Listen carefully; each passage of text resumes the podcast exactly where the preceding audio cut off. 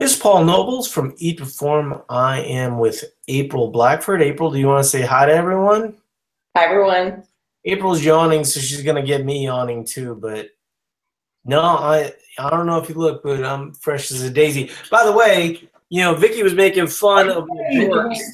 Oh my goodness. Yeah, see the uh, so she denied me access um, yesterday going to the gym. She's like, I'm not going to the gym with you. You're wearing those damn things. So I, I decided to wear them for the podcast. In, in the house, yeah, when you're sitting down so no one can see them. Um, just for the record, Tom saw the picture that she posted on Instagram, and he asked me, he was like, Paul posted a picture in some weird shorts. and I was like, those, I was like, those are the the acid wash jorts that he was talking about. You got to go with the plaid pants. The plaid. Come on, come on, come on. Tom broke. Tom broke bro code. What the heck? I'm never gonna have his back on anything now. You know, he has no idea how many times I've had his back, and now all of a sudden he's throwing me under the bus, man. You know, these shorts are the best shorts that I have by far. Not even close. I don't care. Who as long as you like them, that's all that matters. That is all that matters. Um, it, it matters a little bit. I do. I, do I, I, really think your your plaid pants are styling though. Even though you said those were pajama pants, but those are awesome. Well, and then the the silk robe, uh, you know, from the from the open. So yeah, did I did I tell you that story? They um, I I come in, and they're like, uh, "Hey, did you see my email?" And I was like, "No, I don't know what you're talking about." Well, we want you to wear this negligee. I'm like, what the hell? You know? And so the two gals from my gym basically bring me into the women's restroom and they're like, here, put this on. I was like, all right, fine, you know. And so uh, the other two guys who are in pajamas, they're like off to the side, you know, once again disowning me. Here I am just being a good sport and and all of a sudden, you know, I'm in a silk robe, kind of doing a little dance to, to "Sexual Healing" by Marvin Gaye. So, yeah well, I must say, pink is your color. You should wear more pink. Man, I don't know how women keep those things, especially like if you know, like I mean, I have pretty decent delts, and I couldn't keep the the straps on my uh, shoulders. So I don't know what that's about. Um, half the video that I posted the slot was like me trying to just keep those things up. Um, but yeah, the uh, no. So uh, April and I were talking a little bit earlier, and I was trying to th- I was trying to think of of a good um, poker story that I could bring to you because it was just like it. It was so funny when when poker was a a a big thing in my life. You know, I've talked before. Like I was really kind of on the periphery of of poker. You know, I mean, I, I definitely won a lot more money than than the good majority of people do. I went deep in a lot of poker tournaments. I mean, I remember thinking to myself, man, wouldn't it be cool, you know, to be on the World Poker Tour? Did that for a year, you know. So all these things were really really cool. But one of the things that I was thinking of, and it still comes, is I still think of it to this day. We this was probably now there there was a time online where there were a few um, alleged celebrities that were playing online, one of which is going to be Batman soon, allegedly. And uh, basically, uh, what would happen is when you had like these people playing and it sort of got out, the more people would want to play with them. And so these games were getting really huge. And there was another time where um, we were we were in Aruba once playing a World Poker Tour event, and there was one person playing with his cards face up, and uh, someone said to me, "You should play in that game," and I was more concerned with the other people in that game than I was with the guy playing fa- his cards face up. Obviously, I could beat that guy, right? Um, but we were talking about a lot of money, and so the way that poker players kind of dealt with that, and it, it, it it's sort of interesting when you think of it from the perspective of how you get good at poker, because when you think of how you get good at poker, it is very similar to how you get good at health, you know, where you're looking at data, you're trying to analyze what works and what doesn't, and then you're trying to adjust on the fly. And so that's something that I was relatively decent at. Was I best in the world? Um, no, but have I played with the best in the world? Absolutely, many times. You know, um, in fact, some of the biggest names in all of poker, you know, they had to go through me. you know what I mean? They had to go through kind of like the regular games. I mean, there was a time where like 8160 limit poker was like the biggest thing going and i was very good at 8160 limit poker and so you know somebody like phil Ivey, who's like the biggest name going now you know i'd be playing against that guy all the time and uh, I'm sure he has no clue who I am. Uh, but you know, it was it was one of those things where you kind of cut your teeth, and as people kind of moved past you, it was kind of interesting to say that you know you were you were kind of a uh, a pit stop in their poker careers, right? And so one of these nights there was there was a new game um, online, previous to this, there was really no big limits. There was the the biggest limits was five ten, no limit, which get you know you could get five thousand dollar pots, but at this time, twenty five fifty had become like a thing, and you know they were playing it live a lot, and so they brought it online. The the, the first company to ever do it was was Ultimate Bet. Um, and so a lot of people showed up at Ultimate Bet as a result. And so remembering back to the guy that was playing his hands face up, me and two other friends of mine had pulled my money. I think I've actually told this story in the past, but not the specifics of what I'm about to say. So, virtually since the first day, you know, I was I was probably the most accomplished live game player um, of the three of us, and so I was the one driving. And what driving means is when I started off, we, as I recall, we started, we pulled together about $10,000. Now we had much more than that online, but we'd, we'd allocated between the three of us that, you know, this is what we were willing to lose to take a shot at this big game. And so, uh, you know, I opened it, I opened up the first table at 2,500. We had all these rules and stuff that we quickly ignored. I mean, it was so funny how quickly we ignored because you know things were just changing that quickly. And so I think you know I ran the 2500 up to 25,000 in about 35 minutes or something. It was like really quickly. Um, then we started opening up more tables with the with the the money that we had in these accounts. And I don't know what's going on on lip, but um, my lip is kind of weird right now. Um, so I opened up two additional tables with 2,500 each, and both of those end up at about 25,000. So started off with 7,500, and we're at $75,000. You know, pretty good night, right? And the big concern is that there's other people at the table that also have stacks as big as yours. And so if you get into a big hand with those people, you're either going to win a really big pot or you're going to lose a really big pot. And previous to that point, we hadn't really needed to gamble to get to $75,000. So we were like, you know, there's really no point in really pushing the issue.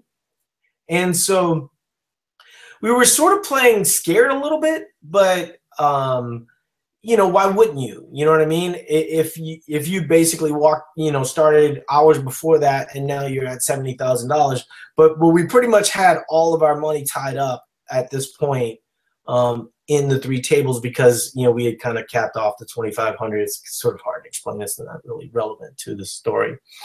Um, so I get in one hand and I can't remember exactly the hand, but it was it was something like um, let's see, I, I, can I can recreate it. I must have had a set of fours, um, and which means that I had three of a kind. So I flopped three of a kind. And the first guy, the first position guy comes out and bets like a thousand dollars. And so I just smooth call him for a thousand dollars. You know, I have 25,000 in front of me. I remember he had something like 20. And then another guy then bets the pot. And so he bets the pot. And so it's like $10,000, you know, to call.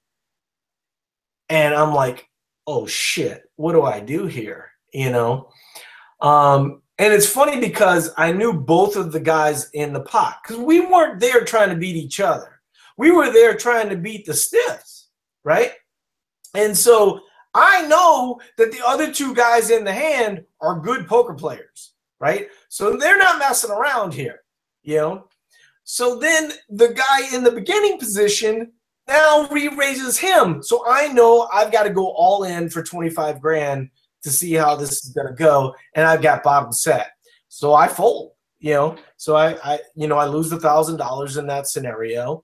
And you know the pot goes on and basically the pot's like $60000 and uh, um, the laydown that i made is not uncommon um, these days but it was very uncommon those days. I mean if you had three of a kind you just you just went all in and you said hey look i took a bad beat there. From our standpoint we were up 70 grand. We lose a thousand dollars here, and I remember you know getting frustrated at the the scenario and then leaving relatively quickly and walking away with the money that we had won that night. The guy in the beginning position, this is why I know what the hand was. Um, he had a set of sevens, I had a set of fours, and then the other guy had a straight and a flush draw. And so um, the guy with the straight and the flush draw actually had a little bit better odds than both of us, since some of the things that we, some of the hands that made us would have kind of negated each other. And ultimately, um, you know, like I said, both these guys were, were friends um, of mine. I knew them, they didn't know each other. Um, when I told Thomas later on, who was the guy that wins the $60,000 pot, I mean, the other guy in the pot was also a really good friend.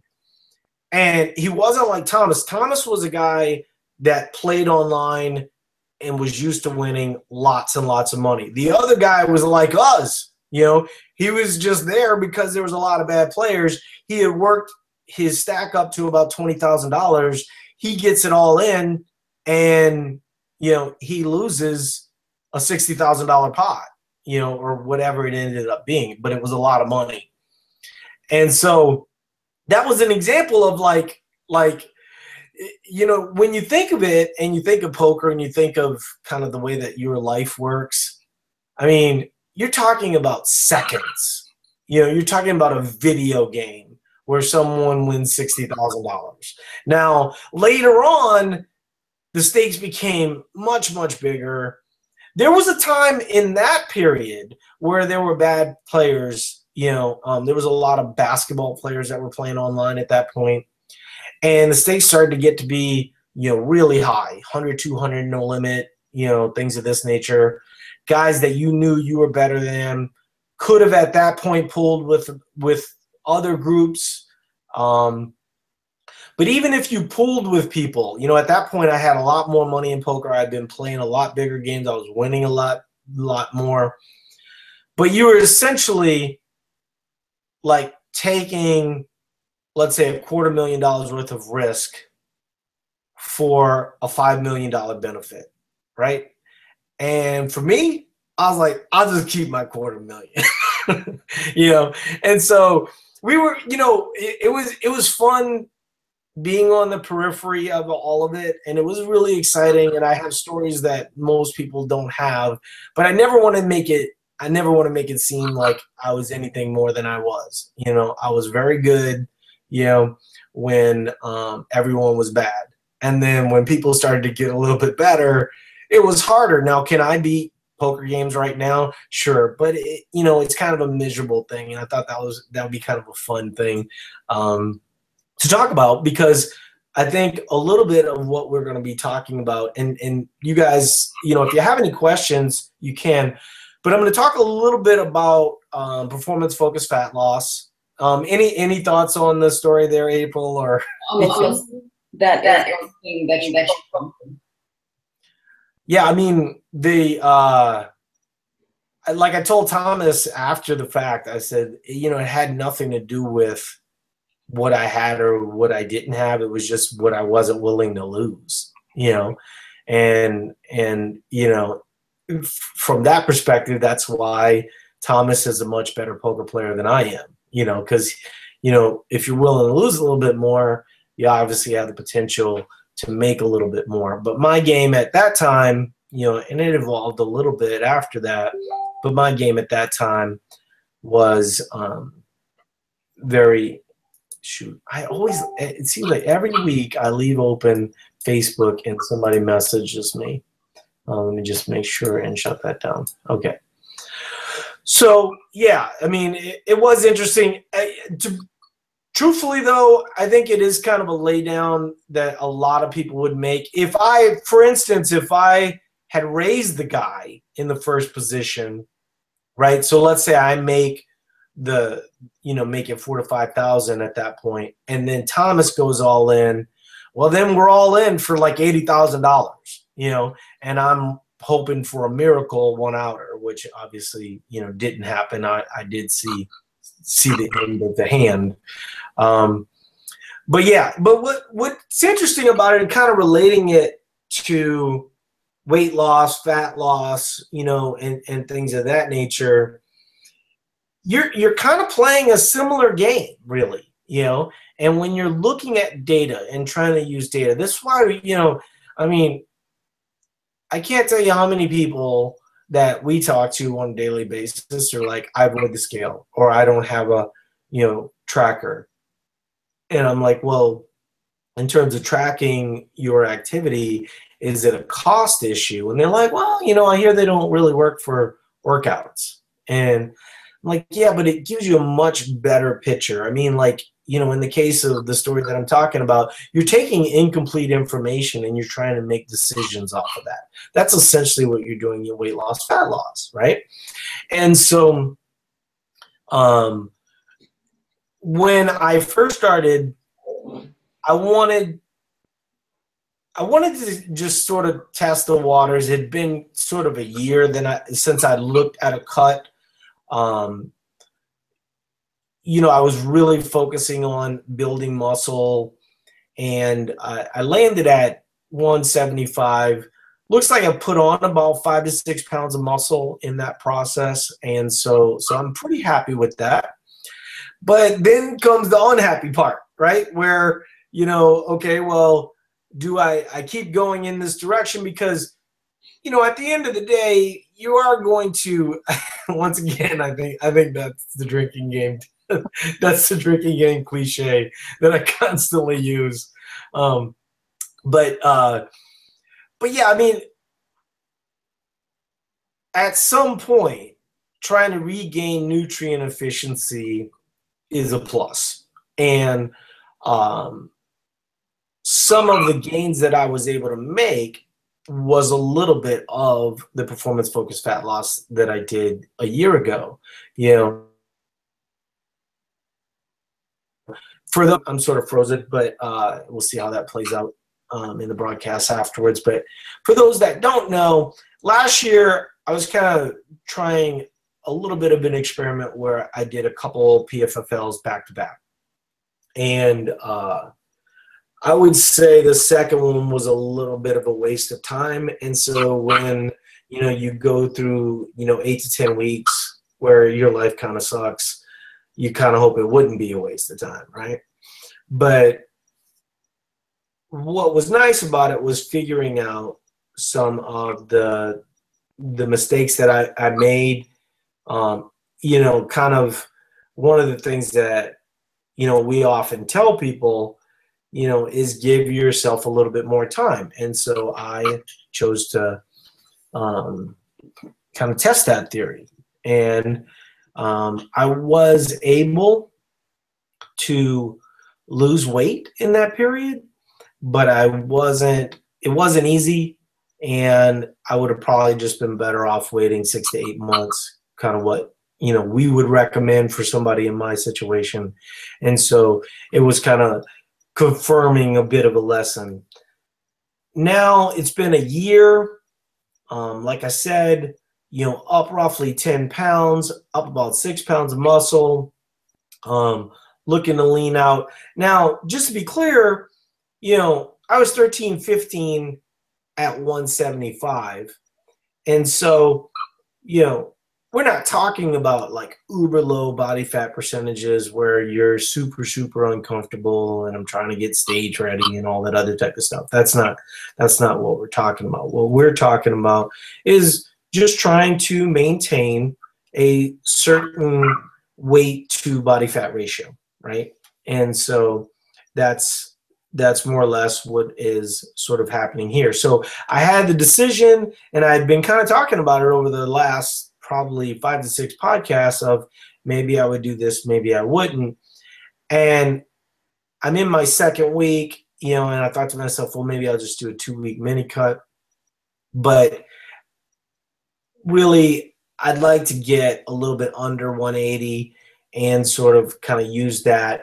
I mean, I think my body naturally wants to go to about 185, but I'd like to maintain a certain amount of leanness in that process. And so I think, you know, I mean, we'll see how it plays out, but I think five to 10 years from now, when we're talking, you know, I'm going to be 185, 190, you know, and that's just how, you know, building muscle works, you know, um, for me, you know, my body seems to naturally want to go to, um, to 185. Now, there were a few things over the wintertime that you know, did kind of lend itself to, you know, being probably a little bit more, um, I wouldn't say undisciplined. I mean, I kind of knew what was going on at the time, but my volume was severely compromised. I was really struggling with sleep, things of that nature. And I wasn't able to sort of control things. I remember thinking to myself, we actually just bought a rower because I was saying to my wife, I was like, if we had just bought the rower like we talked three months ago, I probably wouldn't be performance focused fat lossing right now. Um, but that's, you know, that's kind of the price you pay for being responsible, right? And so um, I think that a little bit of practicing what you preach here is is kind of a fun thing. I also sort of like being able to show people how eat perform works. You know, and even though it's not fun and it does, you know, if whenever somebody says to me, I'm doing performance focused fat loss right now, and I'm not uncomfortable at all.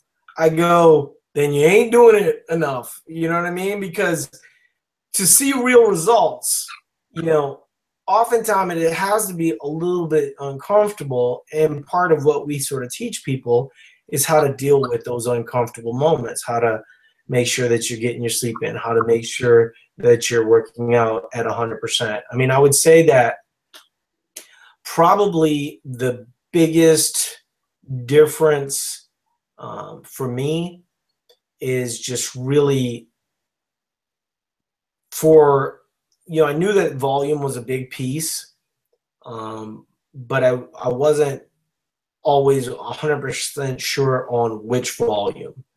And nowadays, I think it's fairly clear. If you're cutting and you don't have hypertrophy work in your performance focused fat loss, you could potentially lose more muscle than you'd like, right? Now, you run into a little bit of a problem there, though because when you are doing hypertrophy work, you're essentially trying to send a signal to your body to build, but you're not giving your body the raw materials to do so. That's okay. You know, like for instance, you know, like I said, I, I, don't, I don't know if I said it, but I'm 184 right now.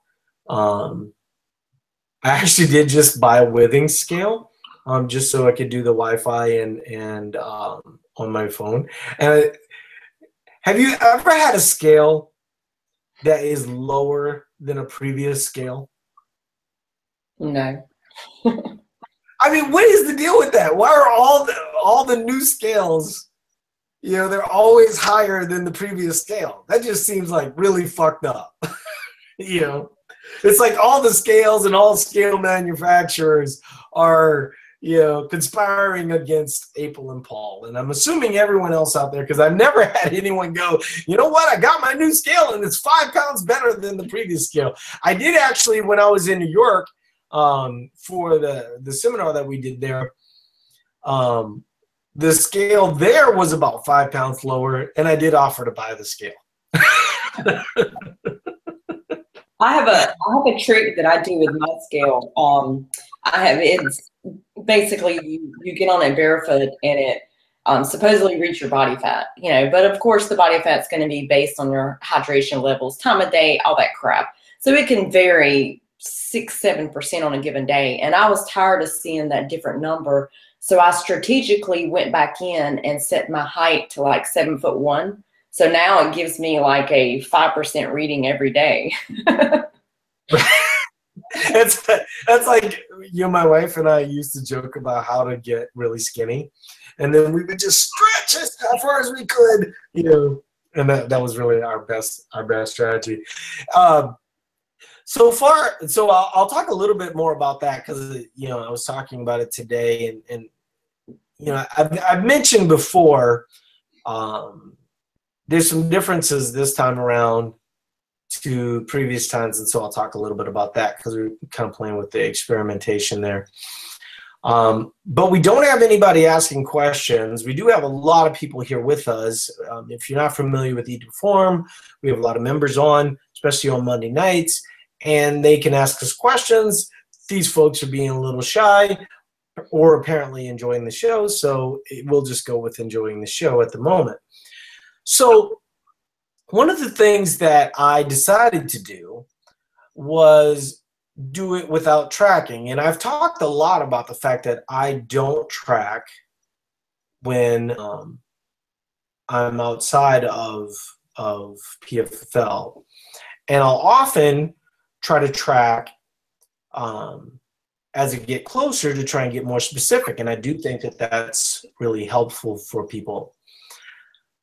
Now, there are a few things that I will say that everyone needs to hear.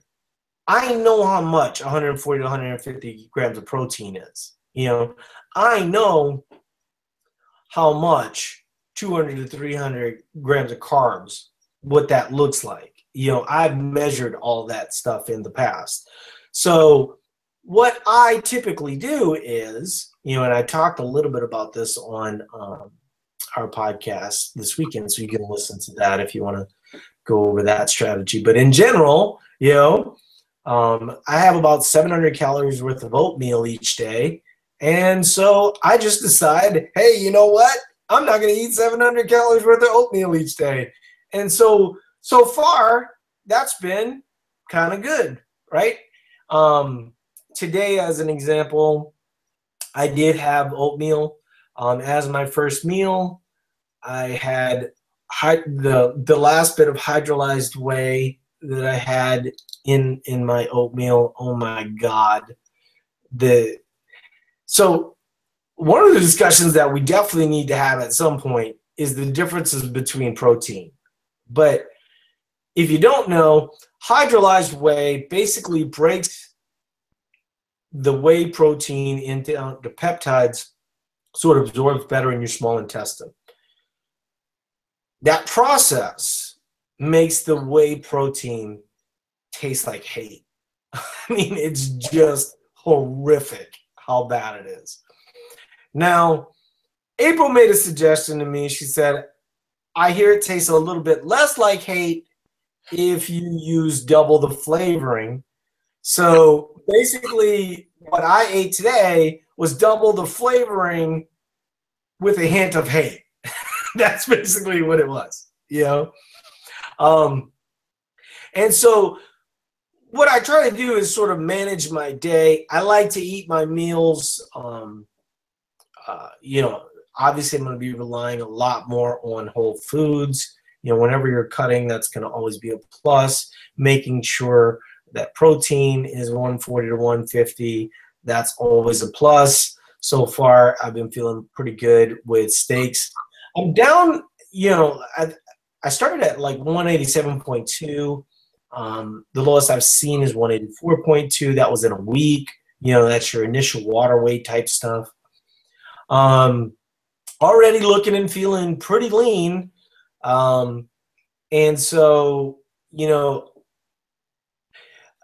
I did get to the suck really fast, you know, which is is kind of interesting, and I and I may check in with um, some level of tracking, but I'm pretty sure I'm eating, you know, over 2,000 calories. What I'm trying to do, and what I'll ultimately do, is describe. I mean, obviously, I'm telling you guys right now.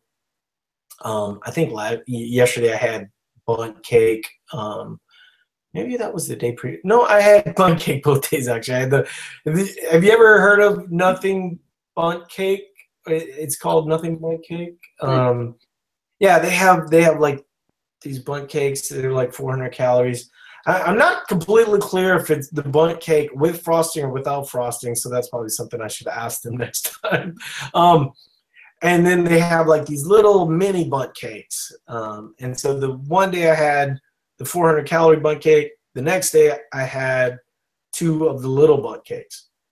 Um, but I've had, you know, uh, chicken and rice, making sure that I'm getting a decent amount of fibrous vegetables, had steak a couple days. So far, it's not been super uncomfortable, but definitely um, as I'm trying to increase my volume, um, things have definitely been a little bit uncomfortable. Um, and and it should be right. Um, and my goal each week, you know, I will say, women don't see the results quite this way. Um, but if you're not familiar with how I do it, it's basically Eat Perform 101.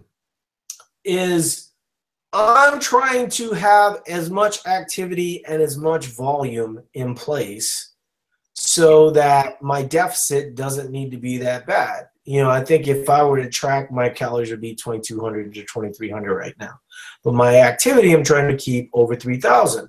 So essentially what what I end up averaging is about a 500 calorie deficit over the course of the week. That's my goal. My goal is, you know, for instance, on Friday morning, I weighed in at 184.2 my goal next Friday morning is um, 183.2, right? I'm, I'm trying to get a pound each week. And then once I have that pound, then boom, I have, you know, my high volume day, which, you know, happens to correspond with the CrossFit Open. Now, a lot of people would say to me, why are you doing this around the CrossFit Open? Don't you normally tell people to do it outside of season? Yes, I do. But CrossFit Open ain't my season. I ain't making it to regionals. The CrossFit Open is fun for me. It's just a, it's just like a, a goof off type of thing. I'm not really trying to measure my overall progress. Now, you know, if I was I mean, one thing I will do you know my my progression on my deadlift right now is at 510 my next i got a deload week coming up. And so i've got to make a decision whether or not i want to go to 520 i think i am going to try and see if i can get to that 520 number. Then i'll probably just take a couple deload weeks after that.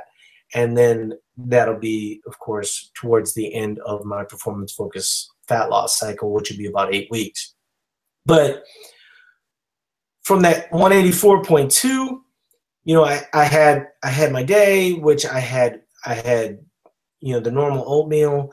I had Chipotle, did the CrossFit Open, went out for pizza with my wife um, for date night, which is exact type of weight plus day that you want. And then the very next day, I was at 185.6. That's exactly what you want. You want to send a signal to your body that, hey, look, you know we're not already we're not always starving here you know um, this morning i was at 184.8 so already you can sort of see me trending down, right? And so, you know, obviously the path between 184.8 to 183.2. And I would say to people, I don't think that's the way you dieted. I don't think that's the way the good majority of people do it. And I think that's the difference. Now, will there be a time where it might be difficult? You know, like maybe my sleep gets compromised or maybe my workout schedule. We'll see. You know, um, I mean, obviously, I'd like it if it could just go go down. I'd land at about 177, then bounce back to to 180 during my reverse. But um, the one thing that I would say in this process is that people don't factor in the things that you can't see. You know what I mean? Like, like I said with the poker story, you know, you flop three of a kind. It doesn't necessarily occur to you that two other people might have a better hand than you, so you have to adjust at that time. And and similar to what I did, that's what I'll do going forward. But I figured if I was gonna go two weeks in, why not just go the extra six weeks? You know, that was my thought process, and that's why I ultimately made the decision. But you know, I'm not I'm not trying to like you know go to a physique show. I'm not gonna diet down. You know. Um, to seven, eight percent. You know, this will get me back to you know thirteen percent, which is comfort. That's where that's where I like to be. Anything more than that you know, I'd really like to do sort of building lean mass. You but you're targeting, you're targeting your, the last time you did a cut, you ended up around 172, 171, um, didn't you? So you're it sort, of, it sort of depends on which one you're talking about, but, but you're yeah. targeting ending up with six pounds heavier to factor yeah. in fat and muscle. Okay. All right. Yeah. So like like at 175, I was between 13 and 15, and then now um, essentially I'd be at 181 would be at about 15 and so i could potentially be 11 to 13 you know um, once again though you know it's kind of funny because you know a lot of you know a lot of the things that that people I don't have, you know, a big chest. Um, I don't have big glutes. A lot of the problem areas that that people, you know, like One Booty, I don't look forward to One Booty Wednesday. Let me just put it to you that way. Um, a lot of the things that people complain about about building muscle in their lower abs, that's not a problem for me. You know, because of you know having a big deadlift you know my lower abs are pretty developed now sometimes when i'm carrying a little bit more fat you know it tends to be a little bit more pronounced because of that a big part of the answer for me is to just be a little bit more proportioned which is a little bit of what i'm working on you know where i'm trying to kind of build my chest a little bit more um, focusing a little bit more on single legged type work because my you know i don't really have the hips for um, kind of ass to grass work that might get me you know uh, the kind of glutes that you know maybe somebody like chris dietz might have just because of the amount of weight that they can squat at good form. I tend to need to do that with single legged work like lunges and, and and stuff like that so um so that's the plan. I i think that's a that right there is a five to ten year project truthfully you know um, that i'm working on. Now i will say that my chest my lats you know all these things are much more developed. I mean it was interesting. I was looking at um, barbell shrugged when i was on barbell shrugged well it was almost three years ago at this point just how much smaller i was because i was thinking i think it was 165 on that show.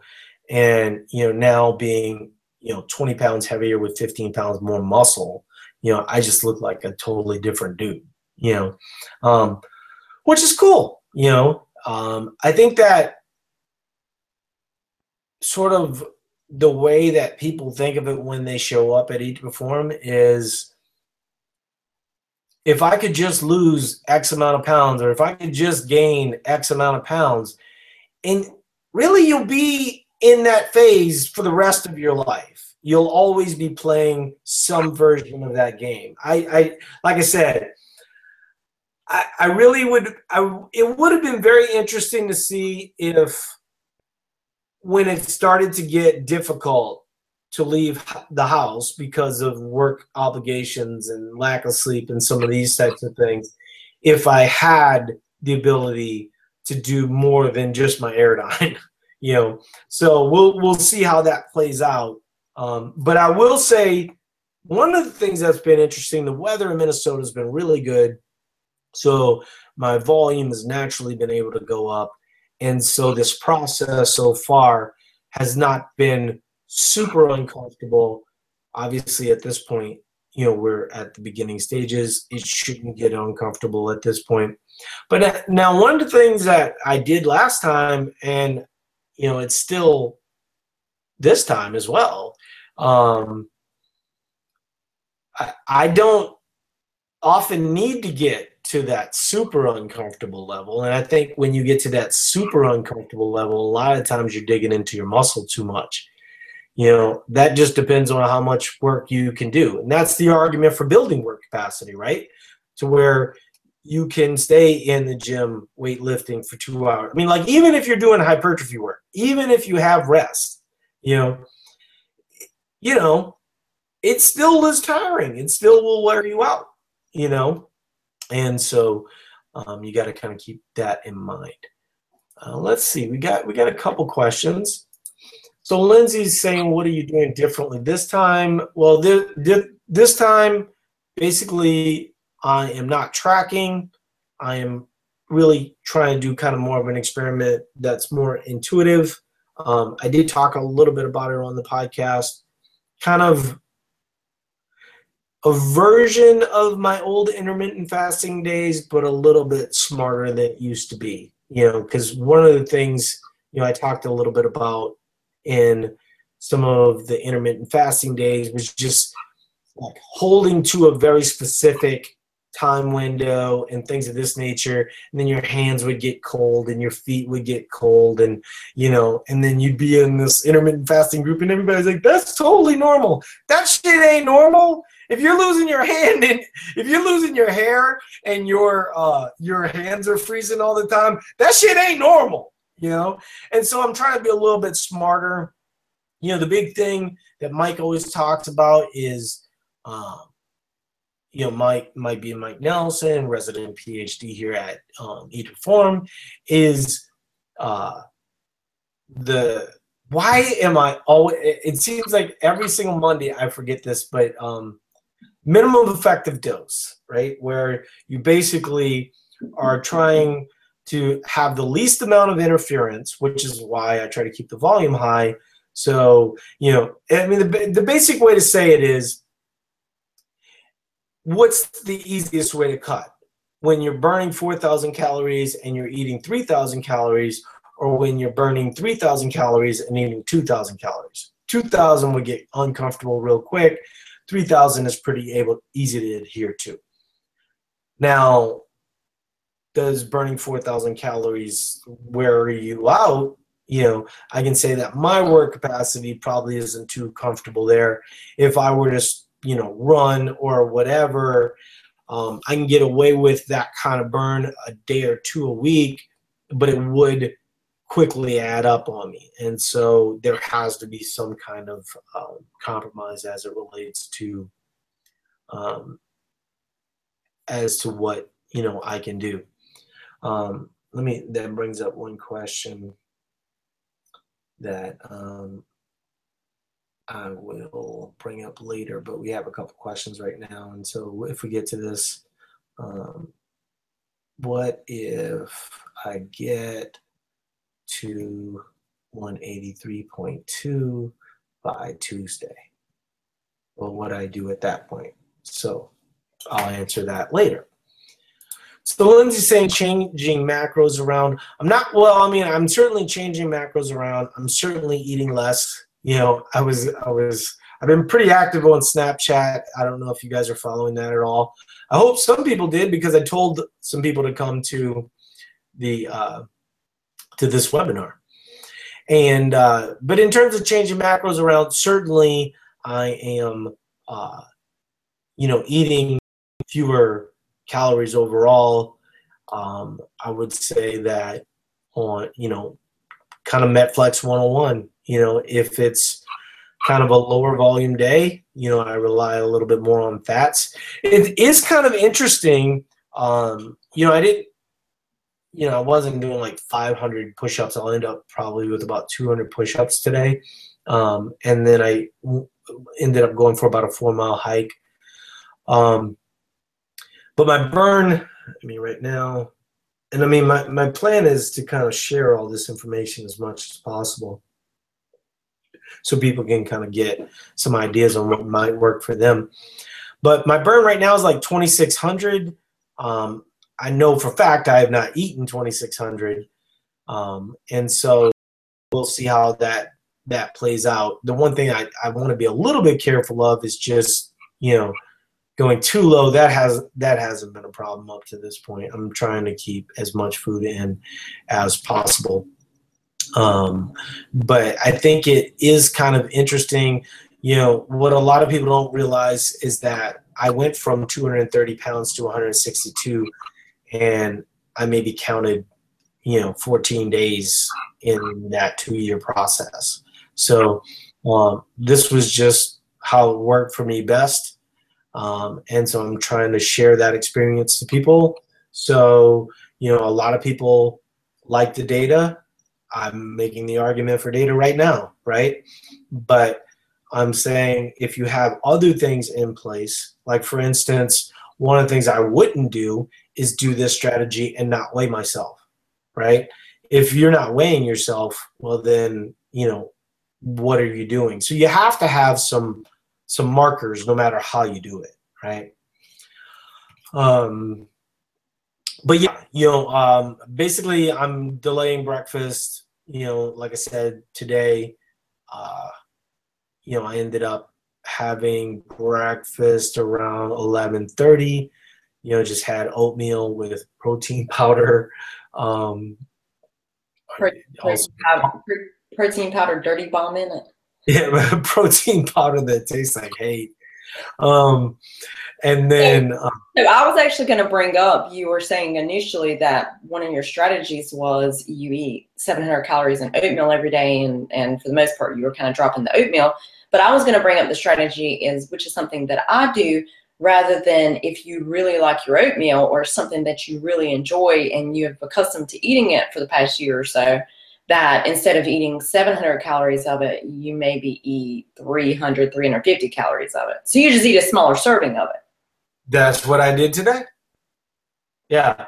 The um now I do have um I do have debitterized um lemon cake coming. So I'm pretty excited about that. You know, um, because the other hydrolyzed is bitterized, you know, or, or the hydrolyzation process is, is very bitter. Um, debitterized, if you've ever had anything like Progenex, Progenex is basically debitterized, hydrolyzed whey, which means that it's not as good as the the the normal hydrolyzed whey, but you don't have to choke it down and hold your nose. So kind of similar to what April said. The other thing too, um, and and Laura's asking me, how can I cut down any strategies on cutting down fat? It's funny that you should ask because the strategy that I use, I'm pretty open with the fact that I don't use supplements very often. Um, I can get, you know, because I eat 27 to 3,000 calories a day, I can get my protein numbers from meat. Now, if you only eat 1800 calories, guess what? It gets more difficult to meet your protein needs. So then when Laura says, well, okay, as you reduce your fat, you know, how do you deal with that? Well, then I start using supplements more. And so, see, I'm, point, I'm, actually the, the opposite because if I went from 3,000 calories to 1,800 calories, with 3,000 calories, you're eating so much more.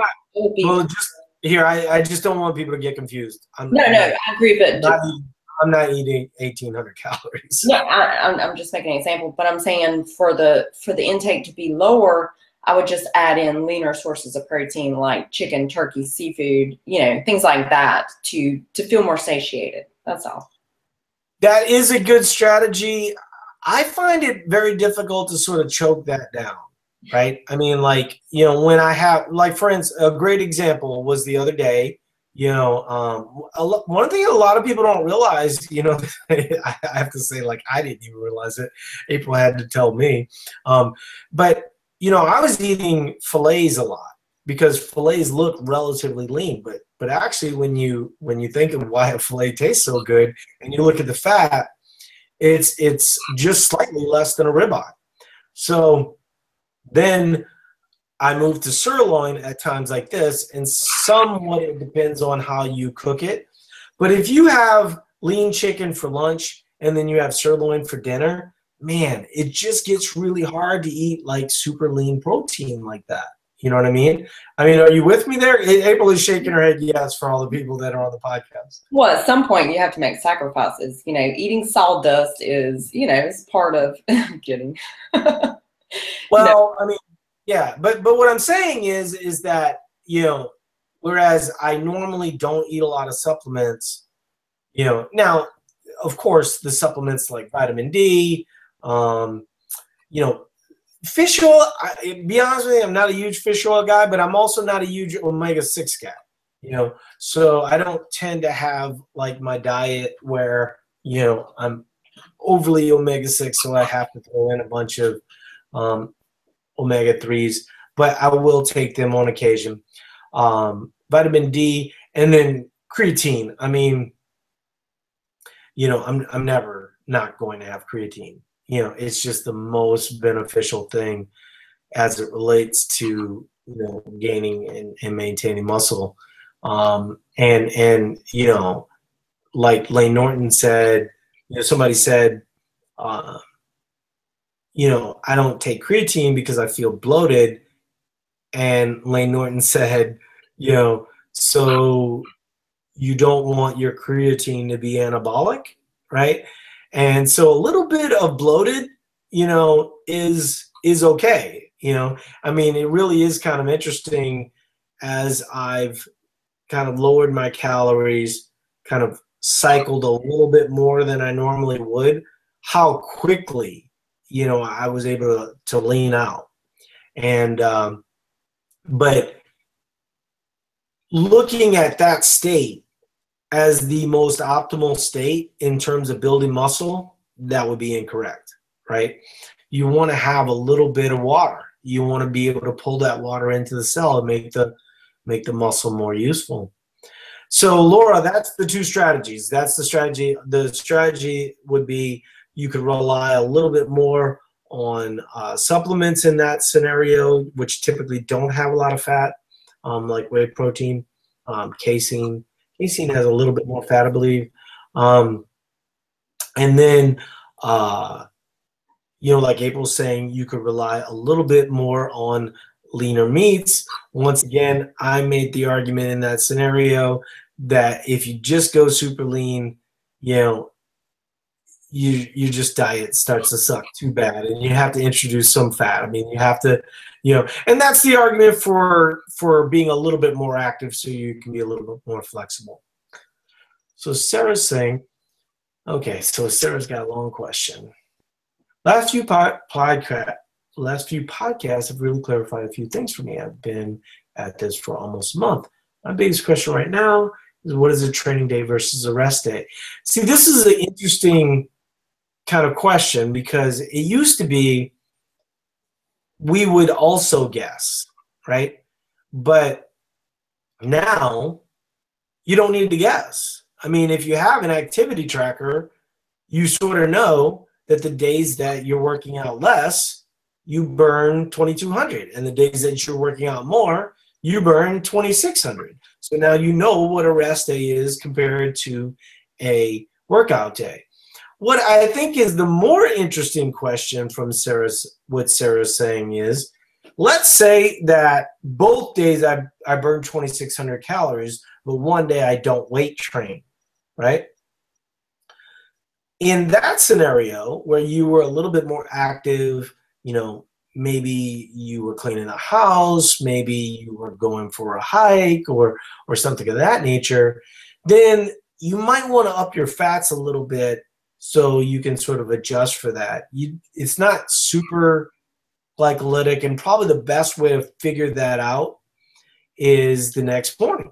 You know, if um, you know one day you burn 2,600 and you up your fats a little bit, and you weigh yourself in the morning, and you're relatively weight stable, then that's more correct.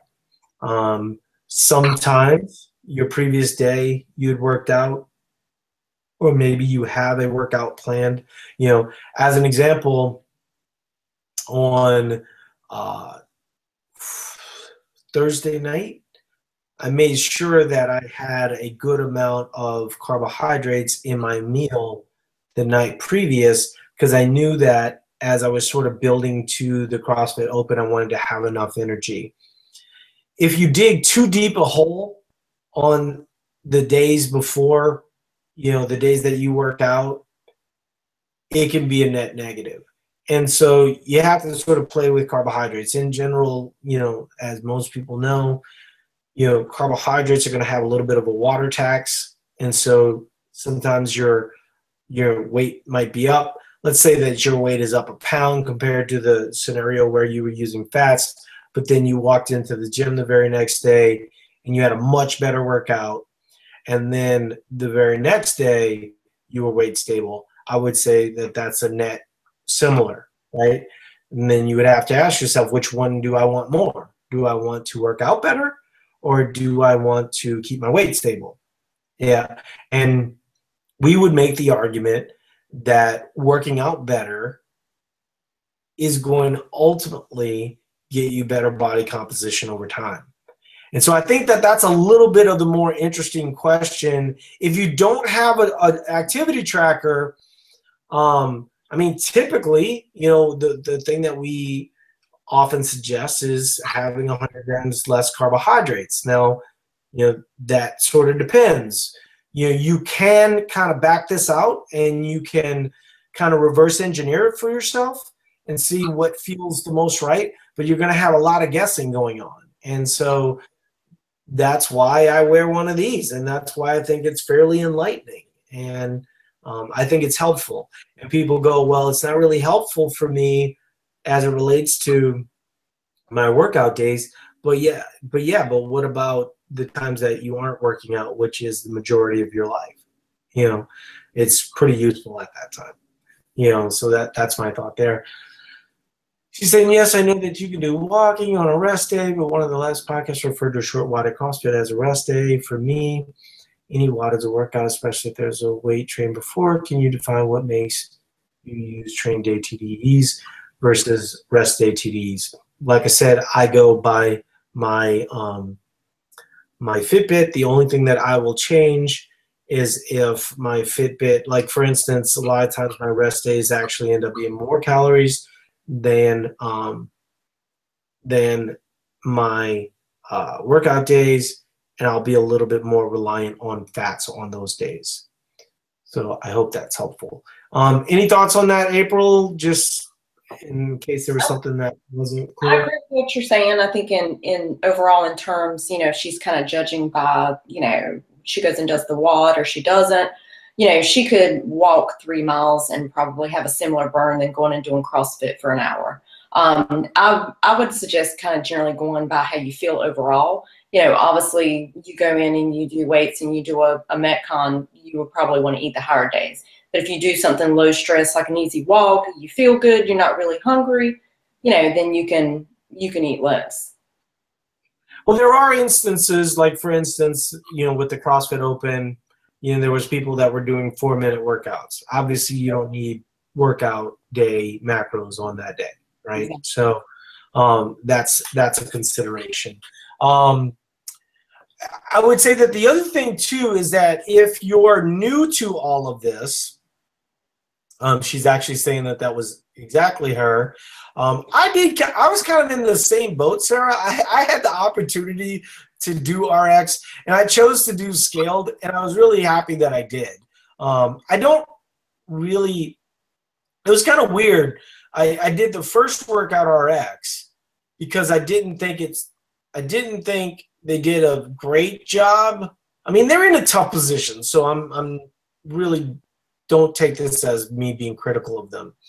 Um, and, and I love her skill training. She's she's saying it. She called it skill training, and and I love I love the idea of you know trying to challenge yourself at times. But 16.1 as an example was too scaled for me, and so ra- rather than kind of do with a workout that that I didn't think challenged my abilities, I decided to do RX and then do a lot less work volume, which is fine. Still got a pretty good workout. It was, you know, it was an AMRAP, so pretty much you're stuck there doing it for 20 minutes no matter what. Um, so that that ended up being fine.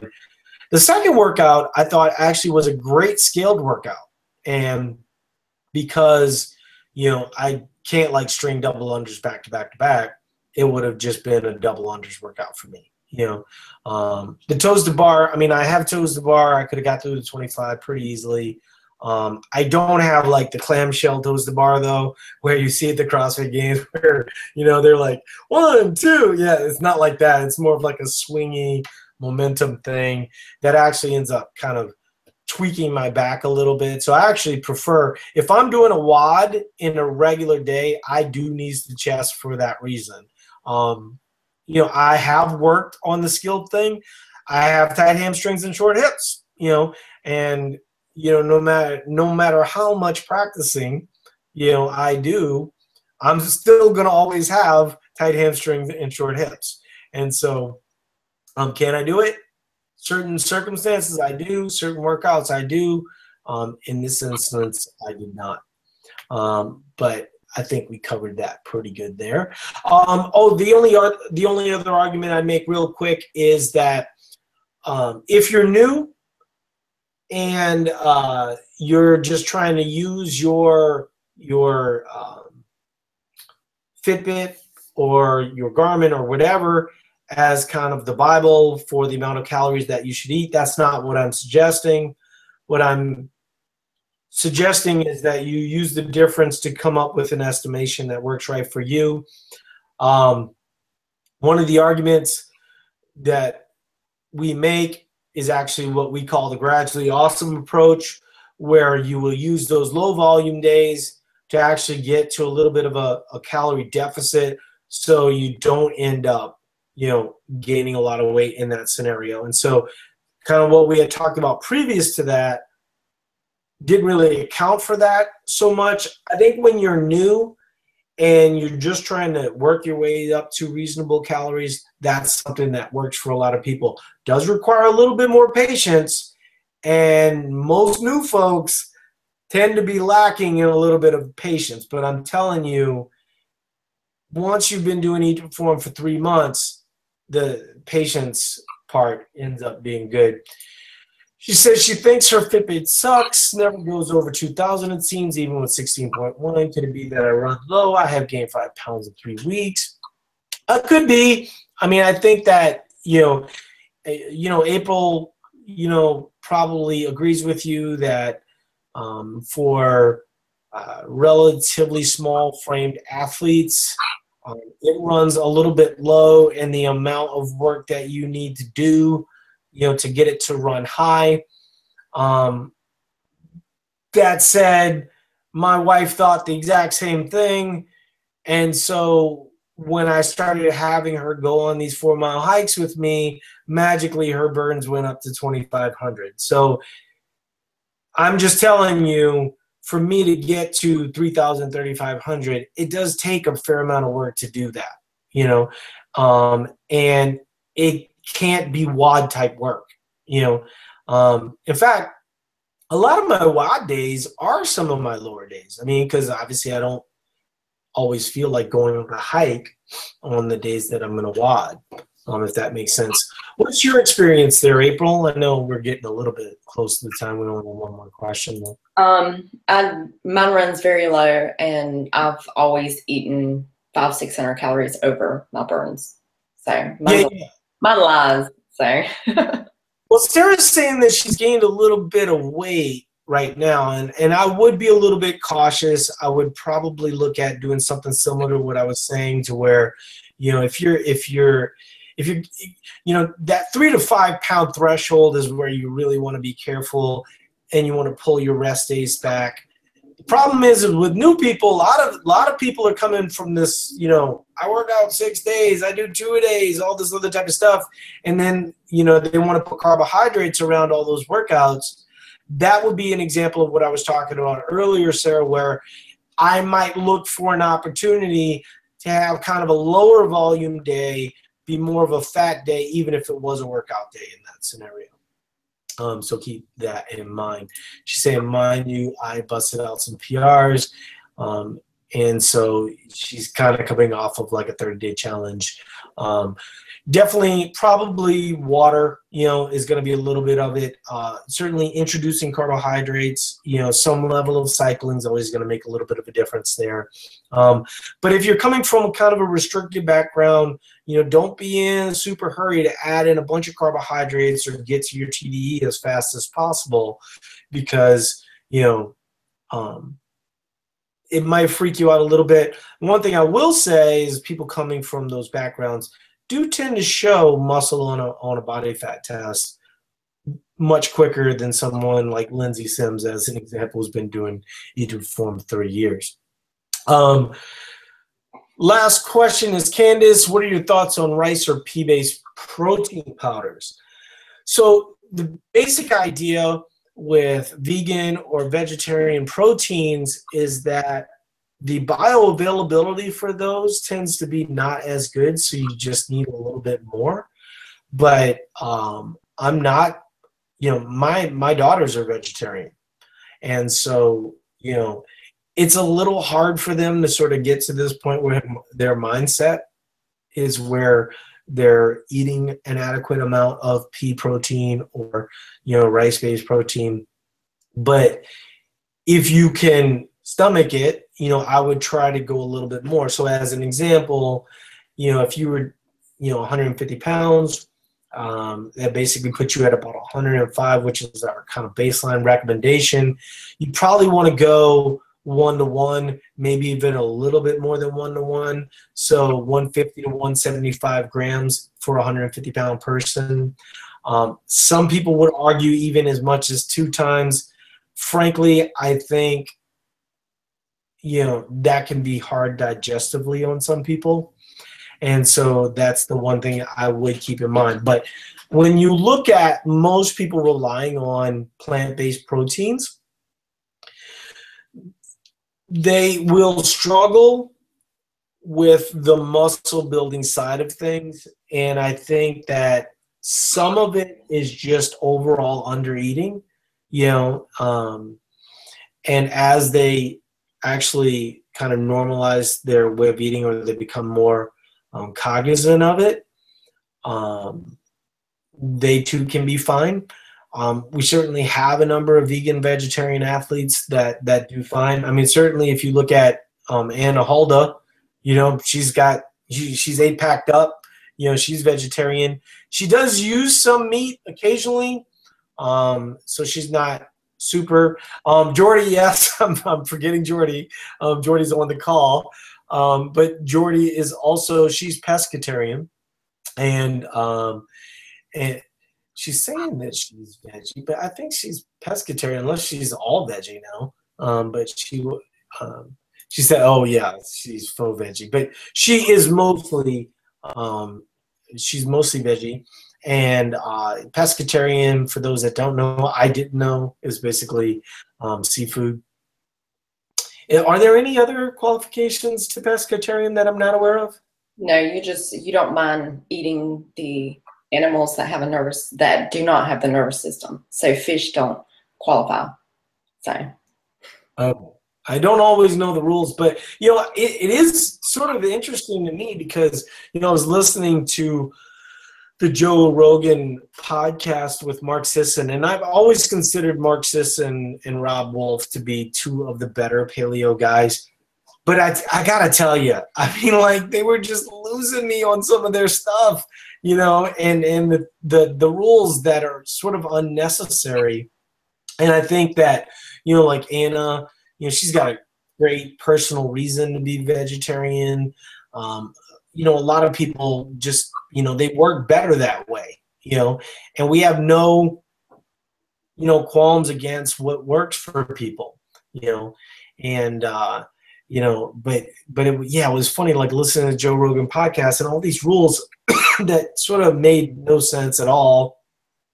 They sort of glossed over. I, I really do hate the fact that inflammation um, seems to be confused with chronic inflammation all the time. Um, whenever you're having a discussion about grains or any type of carbohydrates, um, and I know that you know Mark Sisson, as an example, is pretty evolved as it relates to you know allowing for some dairy. You know, he's talked about white rice in the past.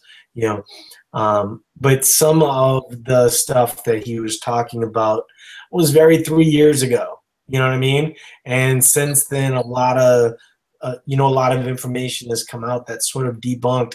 And I was kind of surprised to hear that some of that was still part of the message. Doesn't mean that I'm not a, still a fan of Mark Sisson. I think that um, Mark Sisson is very good for a lot of people. Um, but when we're talking about you know he was talking about activity a lot and he kept talking about runners. And it was almost as if no one else is active you know and um, you know he was making the argument that runners don't need as much. We make that argument all the time. Um, but you know if you're a bodybuilder as an example and you you know they're just I've never ever even once ever heard of a paleo bodybuilder. They they just don't exist. You you would you know it, you need carbohydrates for muscle protein turnover, and once again we're not talking about extreme carbohydrates, but it was just it was just sort of interesting, kind of piece by piece, like the stuff that we brought to the table that you know um, was kind of interesting. So yeah, I thought it was kind of good. I, I, mean, I still like Mark Sisson. I think his message is fine. Not no no beef against Mark Sisson, but you know, I felt like he could have been a better advocate for his own message without throwing out some stuff that's sort of been kind of put out there as nonsense. So there you go. That's that's where that's at.